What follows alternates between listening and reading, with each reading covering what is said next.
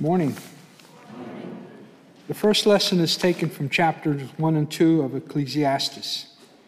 Vanity of vanities, says the teacher. Vanity of vanities. All is vanity. I, the teacher, when king over Israel in Jerusalem, applied my mind to seek, out, seek and to search out by wisdom all that is done under, under heaven.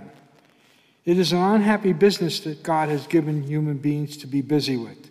I saw all the deeds that are done under the sun, and I see all is vanity and a chasing after wind. I hated all my toil in which I had toil under the sun, seeing that I must leave it to those who come after me.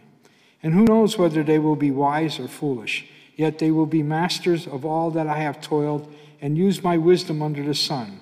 This is also vanity. So I turned and gave my heart up to despair concerning all the toils of my labor under the sun. Because sometimes one who has toiled with wisdom and knowledge and skill must leave all to be enjoyed by another who did not toil for it. This is also vanity and a great evil. What do mortals get from all the toil and strain with which they toil under the sun? For all their days are full of pain, and their work is a vexation. Even at night, their minds do not rest. This is also vanity. The psalm is taken from Psalm 49. We'll read responsibly. Hear this, all you peoples. Give ear, all you have, all who, you who dwell in the world.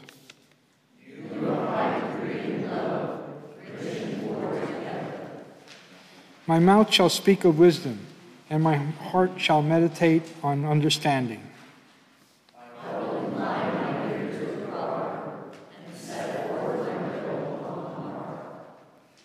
Why should I be afraid in evil days when the wickedness of those at my heels surrounds me?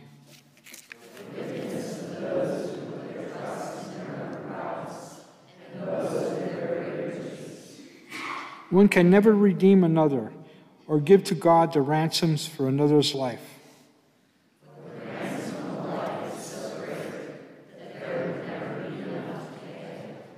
In order to live forever, and ever and never see the grave.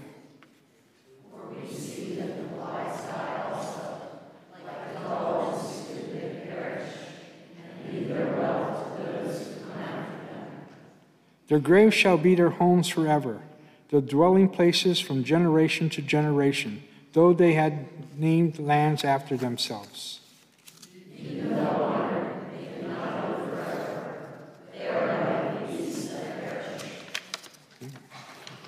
The second reading is taken from Colossians chapter 3. So if you have been raised with Christ, seek the things that are above, where Christ is, seated at the right hand of God. Set your minds on things that are, are above, not on things that are on earth, for you have died, and your life is hidden with Christ in God. When Christ, who is your life, is revealed, then you will be revealed with him in glory. Put to death, therefore, whatever whatever in you is earthly fornication, impurity, passion, evil desires, and greed, which is adultery. On account of these, the wrath of God is coming on those who are disobedient.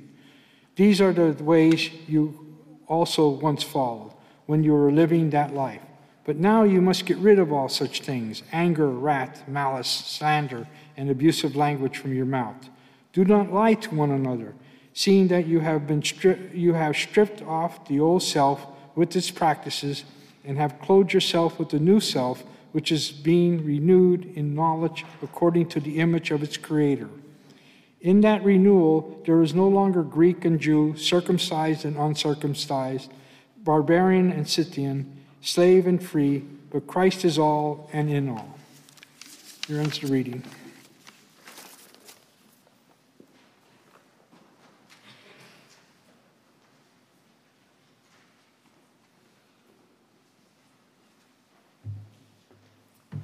If you are able, please rise for the reading of the Gospel.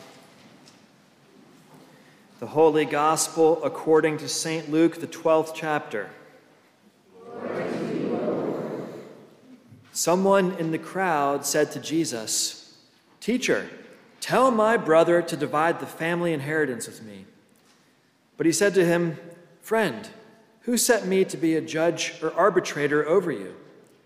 And he said to them, Take care, be on your guard against all kinds of greed, for one's life does not consist in the abundance of possessions.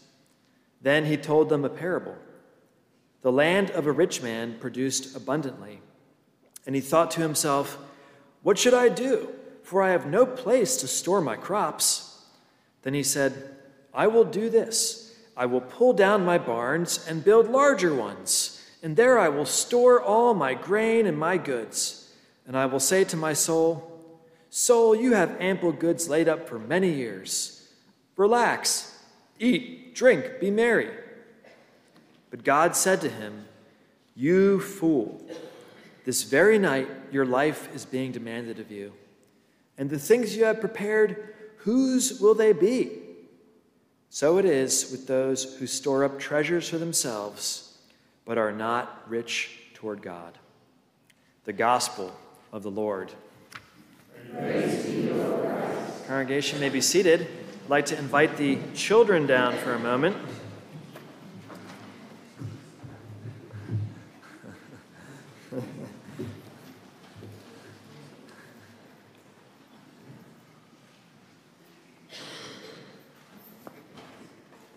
Well, good morning, boys and girls. How are you?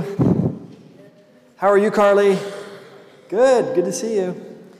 Well, I wanted to tell you um, something I have seen from experience, and maybe, maybe you're aware of this, but does anyone here know how to catch a monkey? Anyone here know how to catch a monkey? You've never done that? Okay. You sound like it's a silly question. no? Well, in some parts of the world, they have you know monkeys in South America, monkeys in Africa, monkeys all over. And one way that people use to catch them is to take a gourd. You know what a gourd is, right? Like this, we see them like around in the fall, and they cut a hole in the gourd. It's very small, and inside the gourd they either put some rice or they put a banana, and then they tie the gourd to like a tree or something so the gourd can't be carried off. And guess what the monkeys do? They come and they put their hand inside the gourd to grab the bait, whether it's a banana or rice or whatever it is. But guess what? Once they grab it, they can't pull their hand out.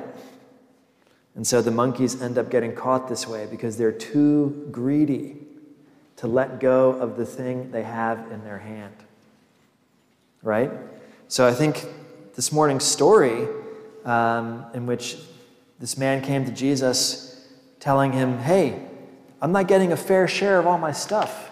And Jesus said, Be careful, be careful, brother, because in life, sometimes our possessions and the things that we own end up making us look like monkeys because we act so greedy to hang on to them. Right, Nathan? all right? So the moral of the story is be careful um, our, our possessions, the things that we own, and even money is not necessarily bad, but sometimes it, uh, it can lead us in the wrong way and make us put our heart where our heart shouldn't be. So let's, let's say a quick prayer together. Dear God, I thank you for these wonderful children, um, for their faithfulness and devotion.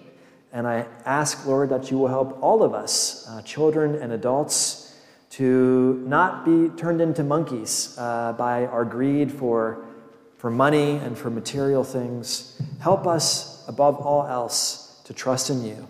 And we pray all these things in Jesus' name. Amen. Okay, thanks, boys and girls. You can go back to your seats.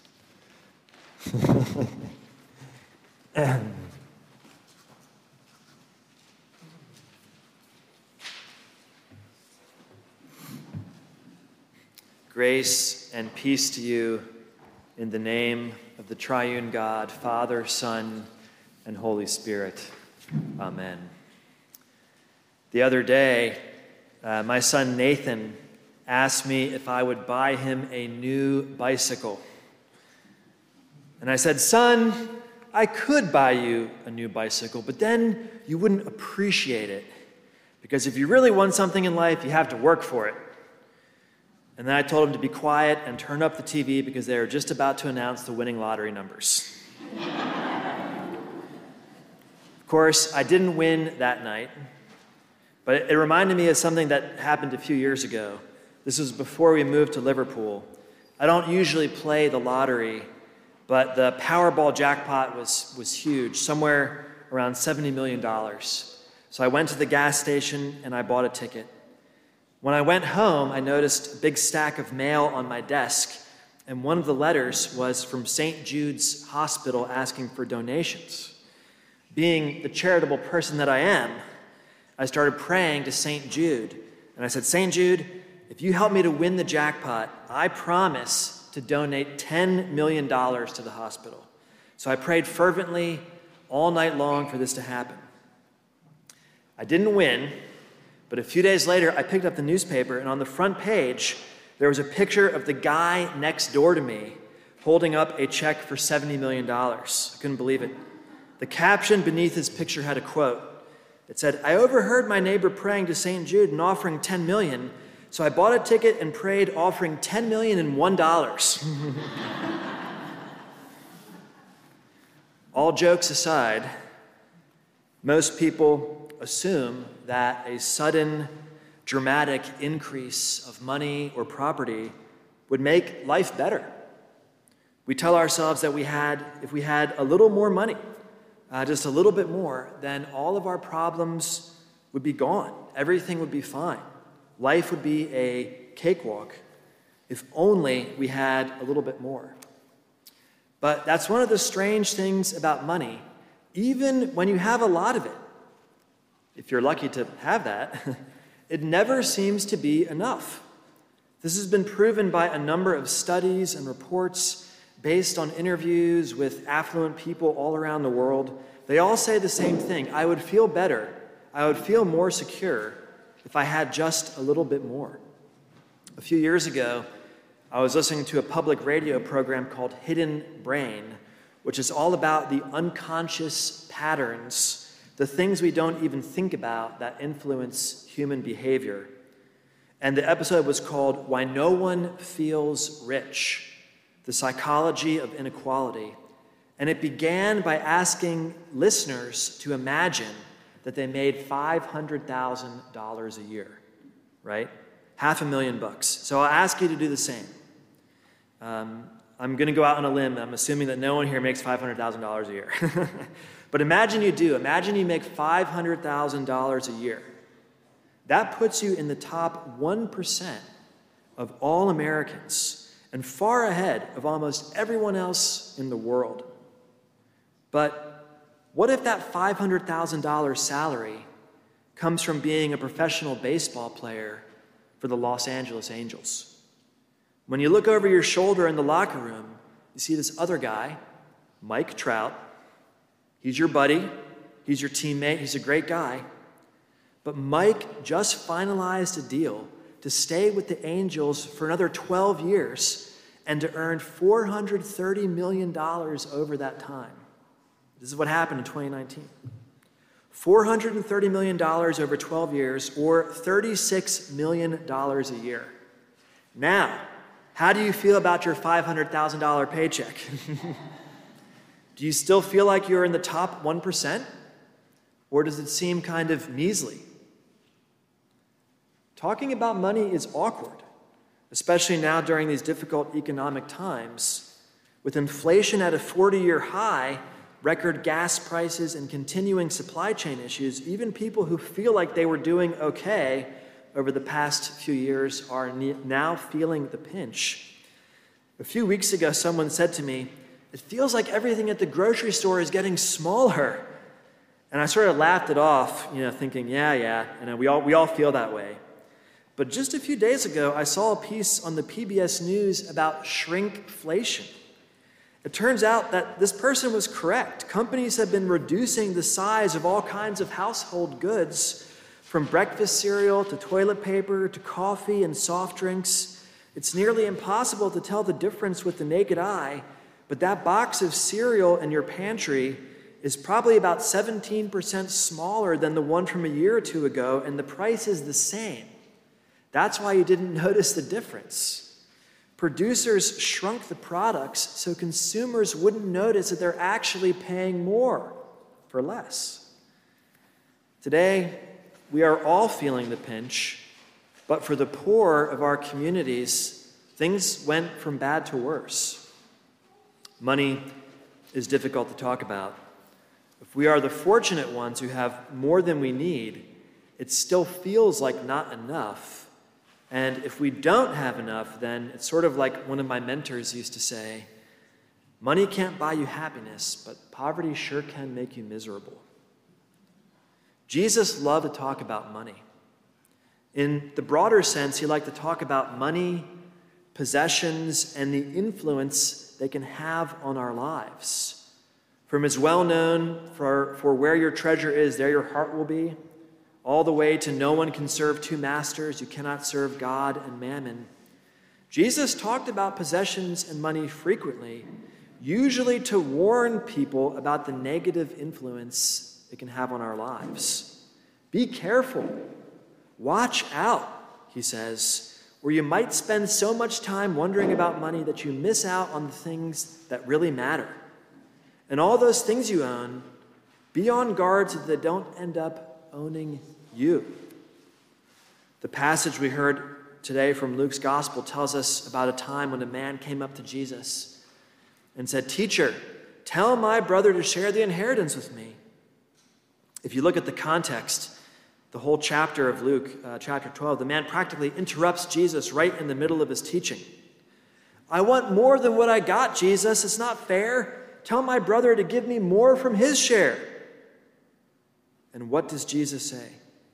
Care for what you wish for. Be on guard against all kinds of greed. And he tells us a parable about a rich man whose land produced abundantly. Please note that the man was already rich when he had a bumper crop. It's right there in verse 16. This is not a story about a poor man who finally struck it rich. It's about a rich man who already had more than enough. His land was so abundant that he had nowhere to store his grain. His barns were already filled to the brim. Imagine if you had a two car garage, complete with two vehicles inside, both of which are paid for and in good condition. You're a single person, so you don't really need to have two cars, but it's convenient to have them. Then someone tells you, Congratulations, you just won a new car. What would you do? Would you tear down your two car garage and build a bigger one? Would you build a separate single car garage on the other side of the house? You're only one person. How many vehicles do you really need? That's exactly what the man in the parable did. I will build bigger barns to store my crops, he says to himself. Then, finally, I will be content and happy. This is just a parable, of course, but you have to wonder was he planning on building a fence to make sure that no animals came near the new barns? Was he planning on hiring a night watchman to make sure that no thieves could get into the barns at night? Was he planning to wait for the price of food to peak so that he could sell his crops at top dollar and maximize his profits? I know where he could have stored that grain free of charge. All around him were places to store that grain, and he didn't have to spend a penny on new barns or fences or security guards. He could have stored that bumper crop in the stomachs of his hungry neighbors. He could have stored it free of charge in the empty barns of the farmers who were down on their luck. The man in this parable was rich in money, he was loaded with possessions, but he was poor in generosity, and he was downright destitute in compassion and mercy. Aesop told a fable about a dog who fell asleep on a manger full of hay. Maybe you remember this from Aesop's fables. The dog was awakened when the cattle came into the barn, tired from their long day of working in the field. But the dog would not let them get near the manger and snarled and snapped as if it were filled with the best of meat and bones, all for himself. The cattle looked at the dog in disgust. How selfish he is, said one.